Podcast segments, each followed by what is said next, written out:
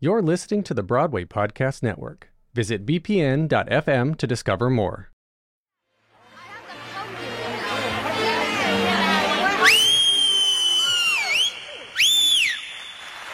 In August of 1986, a 50 year old British musical opened at the Marquis Theatre.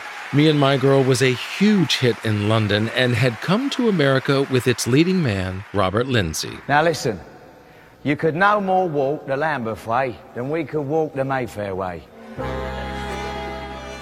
The musical is part Pygmalion, part Cinderella, and tells the tale of Bill Snibson, a Cockney ne'er do well who turns out to be an earl and is pressured to forsake his Lambeth girlfriend, Sally Smith, in order to inherit his title and estate. Well, hilarity and, of course, dancing ensue.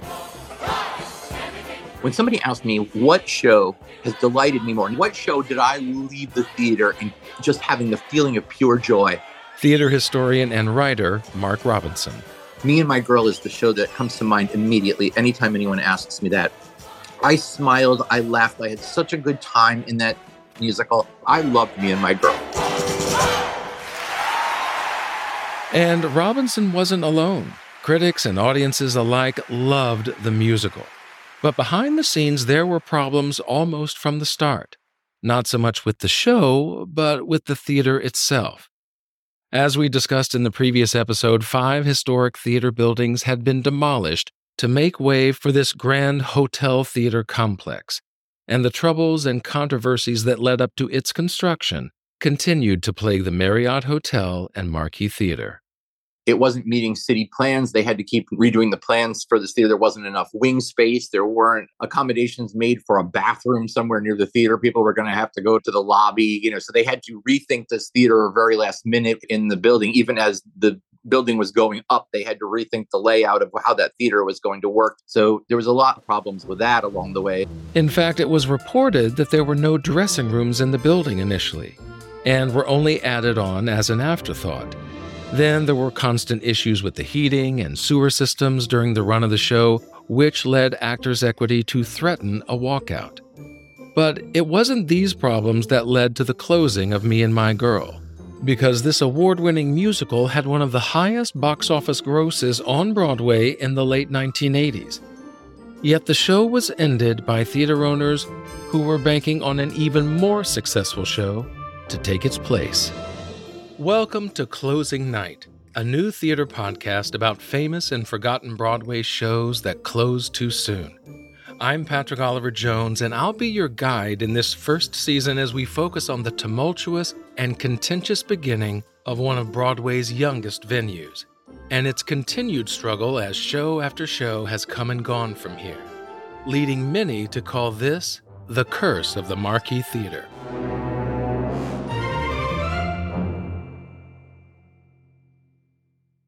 The story of Me and My Girl begins in 1937.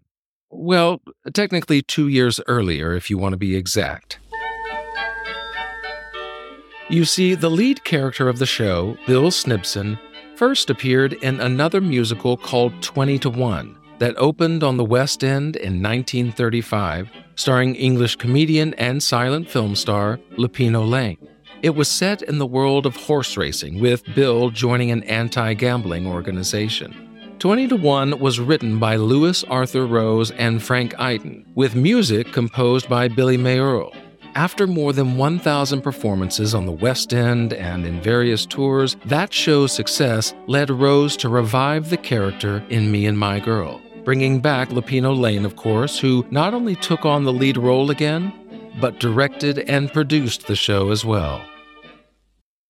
But this time, Rose brought in new collaborators, co writing the book and lyrics with Douglas Furber, and leaving the score to composer Noel Gay, who has been called the closest Britain ever came to having their own Irving Berlin. In fact, at one point, Gay had four shows running simultaneously on the West End, a feat only ever repeated by Andrew Lloyd Webber.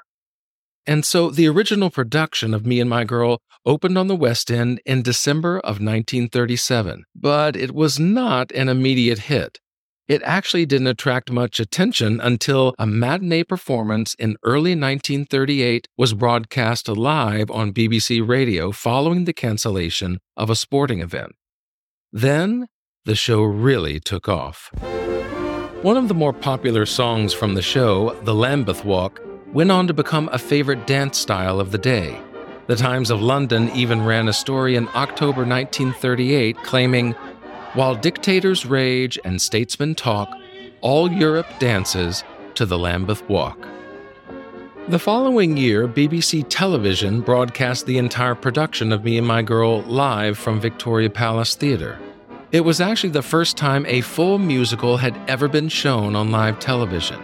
Then later in 1939, MGM adapted the musical into a film called The Lambeth Walk. All the while, that original London stage production played through the early years of World War II and ultimately ran for 1,646 performances.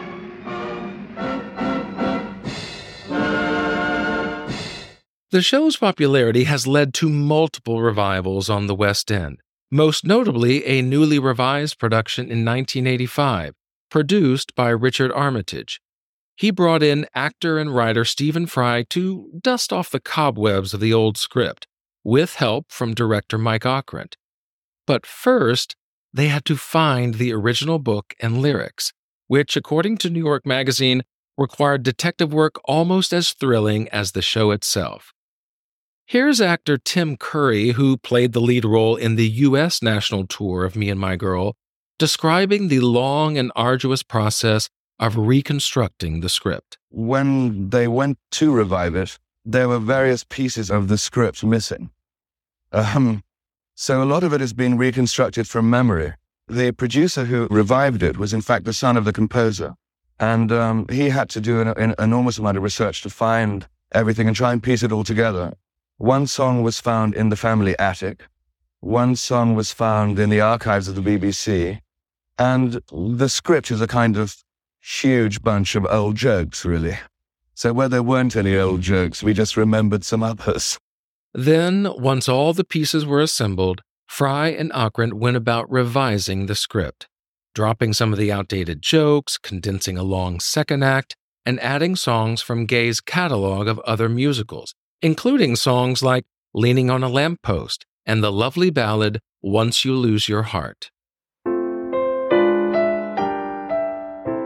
The lead role of Bill Snibson was offered to Robert Lindsay, an actor who had made his reputation in Shakespeare as well as BBC dramas and sitcoms.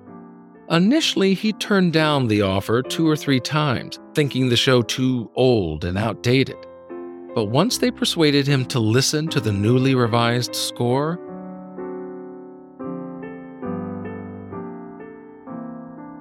he finally accepted. Playing opposite him as Sally was a relatively unknown actress, Emma Thompson. Yep, that Emma Thompson. Though best known for her film work now, back in the 1980s she was just getting her start doing sketch comedy on television, mostly with the comedic team of Hugh Laurie and Stephen Fry. He was the one who actually recommended Thompson for what turned out to be a breakthrough role, establishing her as a respected performer. In fact, this revised version of Me and My Girl made stars of both Thompson and Lindsay, as it became a huge hit on the West End, being nominated for two Olivier Awards in 1985 and winning both of them. The first for Outstanding Performance by its lead actor Robert Lindsay, who beat out Colm Wilkinson from Les Miserables. And their second win was for Musical of the Year, once again beating out Les Miserables for the top honor. However, despite all the accolades and success, there was one actress who was ready to move on. Emma Thompson told The Telegraph in 2010 that she actually had her first bout with clinical depression during that West End production, saying that she really didn't change her clothes or answer the phone much, but went to the theater every night, was cheerful, and sang the Lambeth Walk. Quote, That's what actors do. Still, she ended up leaving the show after 15 months. British audiences and critics, on the other hand, felt quite differently and couldn't get enough of the show. Leading the producers and creative team to feel the show was finally ready to transfer to Broadway. James M. Nederlander and his organization were not only producing Me and My Girl, they owned and operated the Adelphi Theatre in London where it was playing. In addition, they operated the soon to be open Marquis Theatre in New York as well. So it was only fitting that they would choose their new Broadway house for the American debut of this highly successful show. However, controversy and resentment still plagued the Marriott Marquis Hotel as it opened to guests in September of 1985. Many actors and other artists were still bitter over the demolition of those historic theaters that made way for the Marquis, so they refused to take part in any activities at the hotel. The management at the Marquis was painfully aware of this sentiment. Thomas D. Reese, the general manager of the hotel, told Newsday Theater is our primary product. Our object is to reestablish our relationship with the theater community it just takes time to heal these old wounds. And so, one such effort to reestablish that relationship was made on October 1985, when the Actors Fund of America was set to hold a benefit cocktail party as part of the grand opening festivities for the Marriott Marquis. However, leaders at Actors Equity formally asked the Actors Fund to cancel their event. Actress Colleen Dewhurst, who was now the president of Actors Equity, was one of the performers most actively involved in fighting the demolition. But Vincent Vitelli, the secretary and general manager of the Actors Fund, said that the organization would stand by its commitment. We have been booked there, and we didn't feel there was sufficient time for a change. Besides, we can't take a stance on a political issue. We're not a political organization. We didn't take a stand when those theaters were coming down, and we won't take one now. Now, as it turns out, that cocktail party was paid for by the hotel, which also made a five figure donation toward the construction of an Actors Fund nursing home in Englewood, New Jersey. If an organization comes along and offers you funds, you don't turn them down. Still, actors themselves had mixed feelings about the Marquis. In that previously mentioned Newsday article, one actress who wanted to remain anonymous said, Among theater people, it's called the penitentiary. Jack Klugman, star of The Odd Couple, said, What do I do? I would rather these hotels not be built. I was here when they were tearing down the Morosco. I have two bricks I saved. I'll never forget. I don't know who to be angry with. They've been very nice to me here. Another actress, Carole Shelley, who starred in the Norman Conquests at Morosco Theater, was a bit more diplomatic. It's a beautiful hotel. I think it's more beautiful on the inside than the outside. I just wish they had put it somewhere else. Now, if you listened to the previous episode, then it will come as no surprise that Helen Hayes herself appeared at events in the same hotel that had torn down the old theater bearing her name. To Hayes, this was just progress in motion. So it begs the question that if Helen Hayes, the First Lady of the American Theater and the first woman to achieve EGOT status, if she could make peace with the new hotel theater complex, why couldn't others do the same? A viewpoint that some actors like John Ehrlich from Big River agreed with, as well as Lee Roy Reams from 42nd Street, who simply didn't understand all the fuss. The theater is only as good as whatever's playing in it. No one was using those theaters. All the stars who protested, why didn't they put a disco in one of them? They didn't. The area around it was always dark, always unclean. There were always undesirables around. Now, the area is safer. We've brought a lot more people into the theater. Across the pond, Me and My Girl was preparing for its transfer to Broadway, but it was going to be without leading lady Emma Thompson, who, not surprisingly, decided to go back to television instead. In fact, its lead actor, Robert Lindsay, was also resistant at first to be a part of the Broadway run. I had terrible doubts when they first asked me to come to Broadway with it because the whole thing seemed so terribly English and London based, so I said no again. And it wasn't until they pointed out to me that half the audience we played to in the West End last summer were, in fact, American tourists that I realized maybe Americans were understanding it after all. Now, in order for a British actor to come to New York, there has to be what's called reciprocation. You see, that's an agreement between the American Actors Equity and British Equity for a swap of sorts, which means in order for Lindsay to come to Broadway with me and my girl, an American actor had to be sent to the West End to perform there. And in this case, it appears to be Ron Holgate, Tony winner from the musical 1776, who went to London in this swap to originate the role of Tito Morelli in Lend Me a Tenor. Before arriving on Broadway, though, me and my girl had an out of town run in Los Angeles at the Dorothy Chandler Pavilion.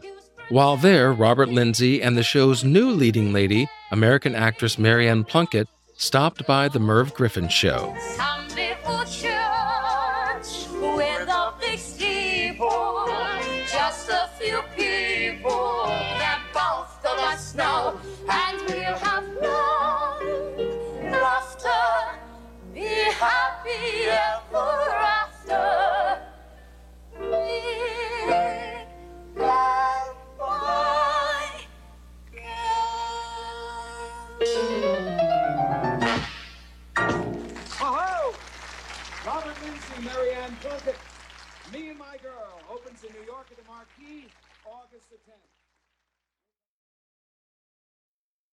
Meanwhile, in New York City at the Marquis, workmen were still busy with wiring, plaster, carpets, and other fittings in early July 1986. Quote, The audience won't know there's any more work to do, said Arthur Rubin, general manager of the Nederlander organization. But he added, There will still be some odds and ends, a little electrical thing here, something else there. And all this was in preparation for the official grand opening of the Marquis Theatre with a series of concerts by British singer and pop music icon Shirley Bassey. Come on, babe, we're gonna the. And all that jazz, I'm gonna rouge my knees and roll my stockings down. Jeremy Gerard with Newsday had this to say about the entertainer's opening night performance. Bassey and her brassy orchestral backup led off with all that jazz. And the irony of a Broadway showstopper opening a revue that has more in common with Las Vegas than it does with New York, in a theater that also has more in common with Las Vegas than it does with New York, could not have been lost on those in the audience, who recall that three older theaters were razed to make way for the Marquis. Bassey's style is not so much tasteless as it is taste free, another quality shared with the theater itself. So, as you can see, much like New York actors, some critics as well just couldn't let go of their disdain for this theater monstrosity that had been built on the rubble of beloved historic theaters. But Gerard eventually focused his assault directly on Bassey's vocals. Bassey had some pitch problems at the official opening Wednesday night, which can be painful when a big voice is magnified a thousandfold. But she generally found the right note she was aiming for after not too painful an interval.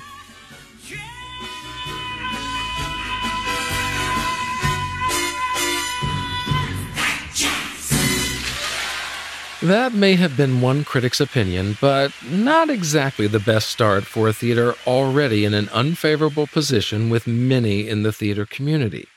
The hope, though, was that Me and My Girl would change all that. Yes, it was a hit on the West End, but that's never a surefire thing on Broadway. New York City Center Encore's artistic director, Jack Viertel, who oversaw their own revival in 2018, explains what makes Me and My Girl so different. Me and My Girl is a real English show. It's like a music hall show. It's a kind of musical comedy that is just so identified with that kind of musical entertainment. That's the hallmark of what the British do, that is kind of the equivalent to vaudeville in the United States. And so, on opening night, August 10th, 1986, Stephen Fry and Mike Ockrent stood cautiously at the back of the house, peeping over the back row like Bialystok and Bloom from the producers. But then, at intermission, someone slipped them an early copy of the review from the New York Times theater critic Frank Rich, who did have a few critiques for the music and the updated book, but ultimately he said, One finds oneself wishing that the title song of Me and My Girl would never end. Few musicals of any kind on either side of the Atlantic have had a star to match Robert Lindsay. Once they read this stamp of approval from the New York Times, they were elated. And according to Fry, they went to the bar and got hammered on gin and tonics and could barely stand up during the second act. And Frank Rich wasn't the only one singing his praises. Other critics called the show lovable and thrilling or sheer happiness. Sure, there were some critics who mentioned those old theaters that had been knocked down for this more sterile looking theater, but overall, they were ecstatic about this very British musical and its leading man. It was so funny, it was tuneful. Robert Lindsay was giving a performance, a career defining performance, as far as I'm concerned. The amount of energy that he needed to navigate that role and just be on all the time. Like it was a tour de force. Every minute of what he did on that stage was calculated, but calculated with comedy at its heart. And so, several months later in 1987, Me and My Girl was nominated for 13 Tony Awards, compared to only 10 nominations for the other big show that year, Les Miserables.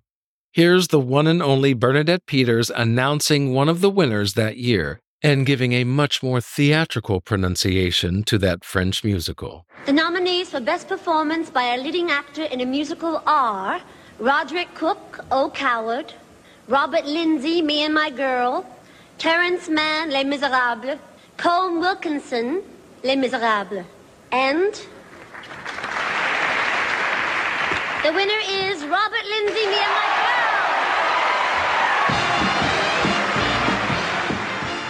Me and My Girl ended up with a total of three Tony Awards one for Lindsay, another for Maryann Plunkett, who won Best Actress, and Gillian Gregory won for Best Choreography. Now, unlike the Olivier Awards, however, Les Mis did walk away with the top prize of Best Musical this time around, as well as seven other Tony Awards. But I don't think that mattered much to Robert Lindsay. Can you imagine how I feel being an English actor holding this on Broadway? It is quite an extraordinary feeling. Uh, to everyone in the green room, I know, hi. And everyone in the theatre, Marianne said it all. I, I didn't, I need to say any more. But I'd just like to thank Richard Armitage. Richard, you were right. Thank you. Remember, it was producer Richard Armitage who helped persuade Lindsay to stay with the show as it transferred to Broadway. I think it's safe to say that decision paid off for both gentlemen. Now, while Les Mis may have won more Tonys that night, Me and My Girl was king of the box office for 1987, beating out the big musicals like Cats, Starlight Express, and, of course, Les Mis at that time on Broadway, you know, we were, we were dealing with a lot of the big mega musicals. Musical theater in the 80s had gone to the pop operas and a lot of dark subject matter. Musical comedy was kind of thin throughout the 1980s. There weren't a whole lot of them. And the few that opened up prior to me and my girl, most of them didn't really run that long. It wasn't like, you know, nowadays where you can get two or three good comedy musicals in a season that you know make you feel good and make you leave the theater with a big smile on your face. I think sometimes people underestimate the need for a good musical comedy. And me and my girl gave that in spades. With any long running show, there always comes a time when replacements start taking over for the original cast. One of the biggest changes came when Jim Dale took over the lead role from Lindsay shortly after the Tony Awards. One of those nominees for Best Supporting Actress was Jane Summerhays, who played Lady Jacqueline, a noblewoman who pursues Bill after breaking off her engagement to another suitor. Summerhays continued on with the show after Lindsay left, and sometime later she joined a roundtable discussion of actors for the American Theater Wing, where she talked about the differences between the two leading men. Well, their timing is different. I mean, they're two different people. That was one of the challenges for me for working with Jim, and that is to try, after doing it for over a year with Robert, to make that adjustment. And it, it's very interesting. I've learned a lot. It's not something you can sit down and say, well, I'll make this adjustment. It just happens. And it's instinctive and it happens like that or it doesn't. I think when you're playing comedic scenes like this, you, you don't have time to talk or to think about it. You just do it. Frank Rich from the New York Times was back again to weigh in, calling Dale puckishly amusing and comparing him to Fred Astaire. But he went on to say, It would be preposterous to pretend it is the same show with Mr. Dale that it was with Mr. Lindsay. Let the invidious comparisons fall where they may. In place of the red hot comet that once streaked across the Marquis stage, one now finds a fixed, slightly frosty star. Nonetheless, audiences flocked to see Me and My Girl with or without Robert Lindsay. It remained one of the top five box office draws on Broadway every year of its run. There were some minor issues, like the one encountered by Ed Joff, who played in the orchestra. He recalled that the designers neglected to provide steps to get into the pit. But then there were bigger problems, like those described by the show's wardrobe supervisor, Linda Berry, to the New York Times. By the nature of our job, we spend as many as 14 hours in this atmosphere. We've had to work with a lack of heat, with a lack of drainage. We're getting headaches and nausea. People don't get over them. The nausea was a result of the theater's air intake being located next to the exterior vent of the hotel's sewer system. So, this meant that whatever odors or particles the hotel's sewage was pumping out, the theater's air vent was bringing in. We smell smells that we can't identify the source for. We've been working in conditions which are at best questionable since moving in in July 86 and which are sometimes intolerable. Additionally, the sewer system would back up into the bathroom toilets, as well as the drain pipes in the theater's floor. And on top of all the sewage issues, the backstage and onstage areas were always cold. That's because the stage area didn't have its own heating system. And despite partial fixes here and there, cast members could even see their own breath during particularly cold days. Me and My Girl was no small production. It employed a cast and crew of about 160 people. And in 1988, Actors Equity and the Wardrobe Union threatened to pull their members out of the show unless the heating and ventilation systems were improved and something was done about the plumbing. We've been here a long time. Our concern at this point is that management is sufficiently impressed with these conditions that they take them seriously, which I think they do. The Nederlanders eventually agreed that the plumbing and ventilation systems were problematic, needless to say, and this prompted Marriott to spend $500,000 on dedicated heating, ventilation, and plumbing systems for the Marquis Theater. I guess there's the old saying, better late than never? But Arturo Porazzi, stage manager for the musical, summed it up this way quote, This was a new house. What was done for the first time could have been done right. But while it seems that minimal construction efforts were made toward the cast and crew experience, much more thought, however, went into the audience experience.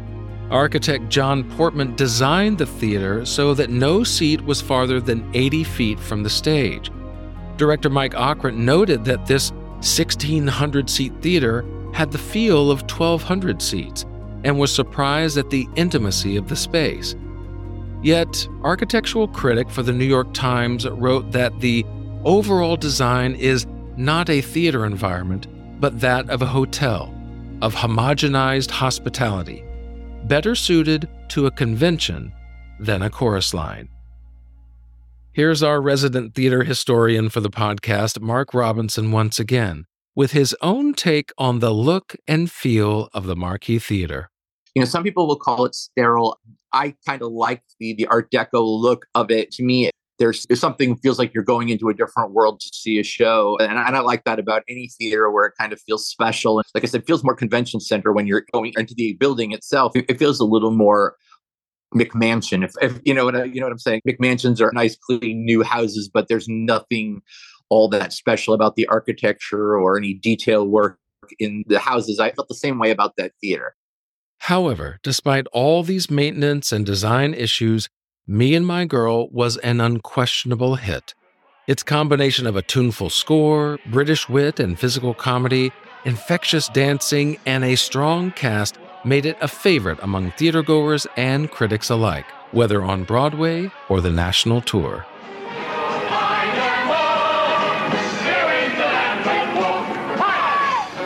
Doing the Lambeth Walk.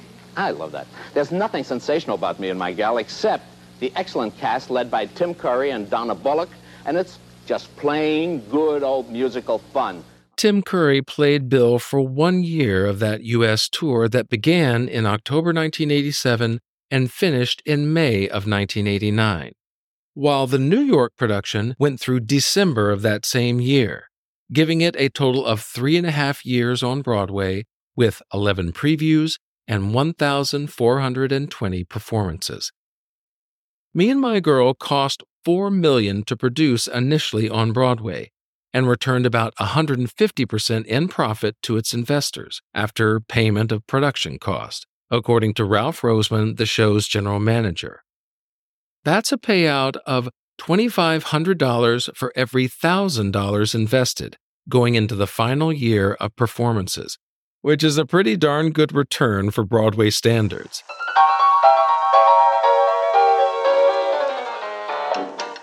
So, you're probably wondering, as I did, with such a big hit production on their hands, why would Me and My Girl close at the Marquis Theater in December of 1989? Well, it wasn't because of maintenance issues or losing Robert Lindsay in the lead role. And it certainly wasn't due to low ticket sales, because the show had great box office returns week after week. No, I think it was nervousness on the part of the Nederlander organization. You see, except for Me and My Girl, they had few hits among the nine theaters they owned on Broadway, with most of them sitting empty in 1989. They got so desperate for revenue, they even leased one of their theaters, the Mark Hellinger, former home of My Fair Lady, to a church for five years just for some guaranteed income. And the Times Square church is still there today. So, maybe by closing Me and My Girl at the Marquis Theater, the Nederlanders were hedging their bets on a new musical that they thought would bring in even bigger ticket sales in 1990. And that show they put all their hopes on was a musical continuation of another hit show from years earlier Annie 2 Miss Hannigan's Revenge. Hmm?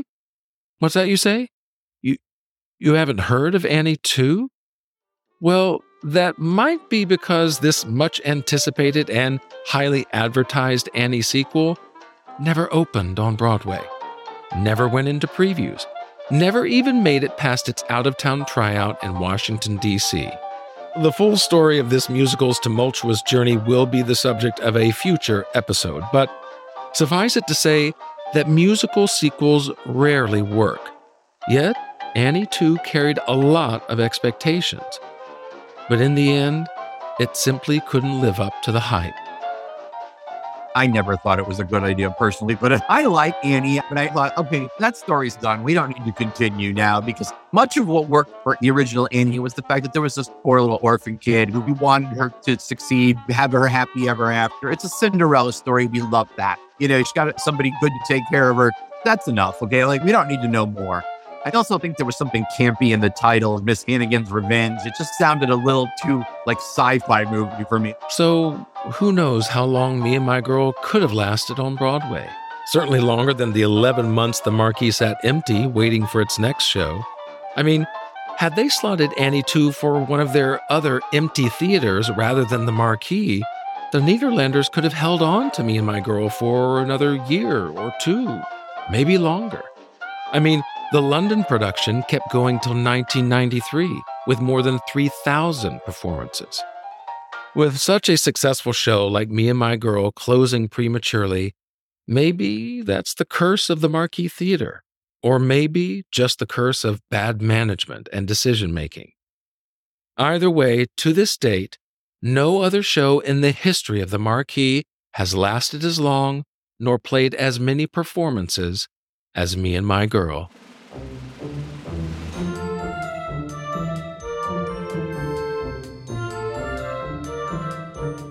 Closing Night is a production of WINMI Media.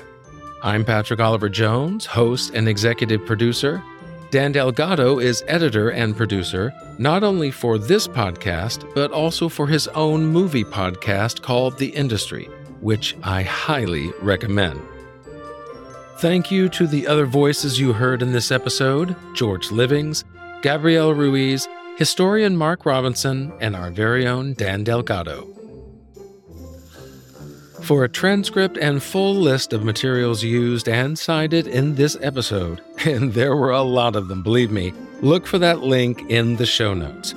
Join me next time as another production makes its way to closing night.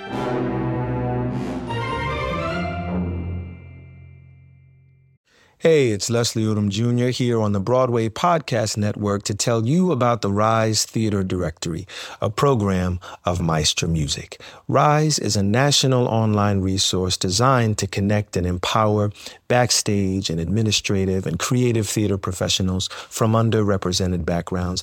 If you work or aspire to work in the theater community, this can help you find your next project. And if you hire theater professionals, search the Rise Theater Directory to find your next team. Create your profile now and get more information by visiting risetheater.org. That's theater with an R E R I S E T H E A T R E dot org because only together we rise.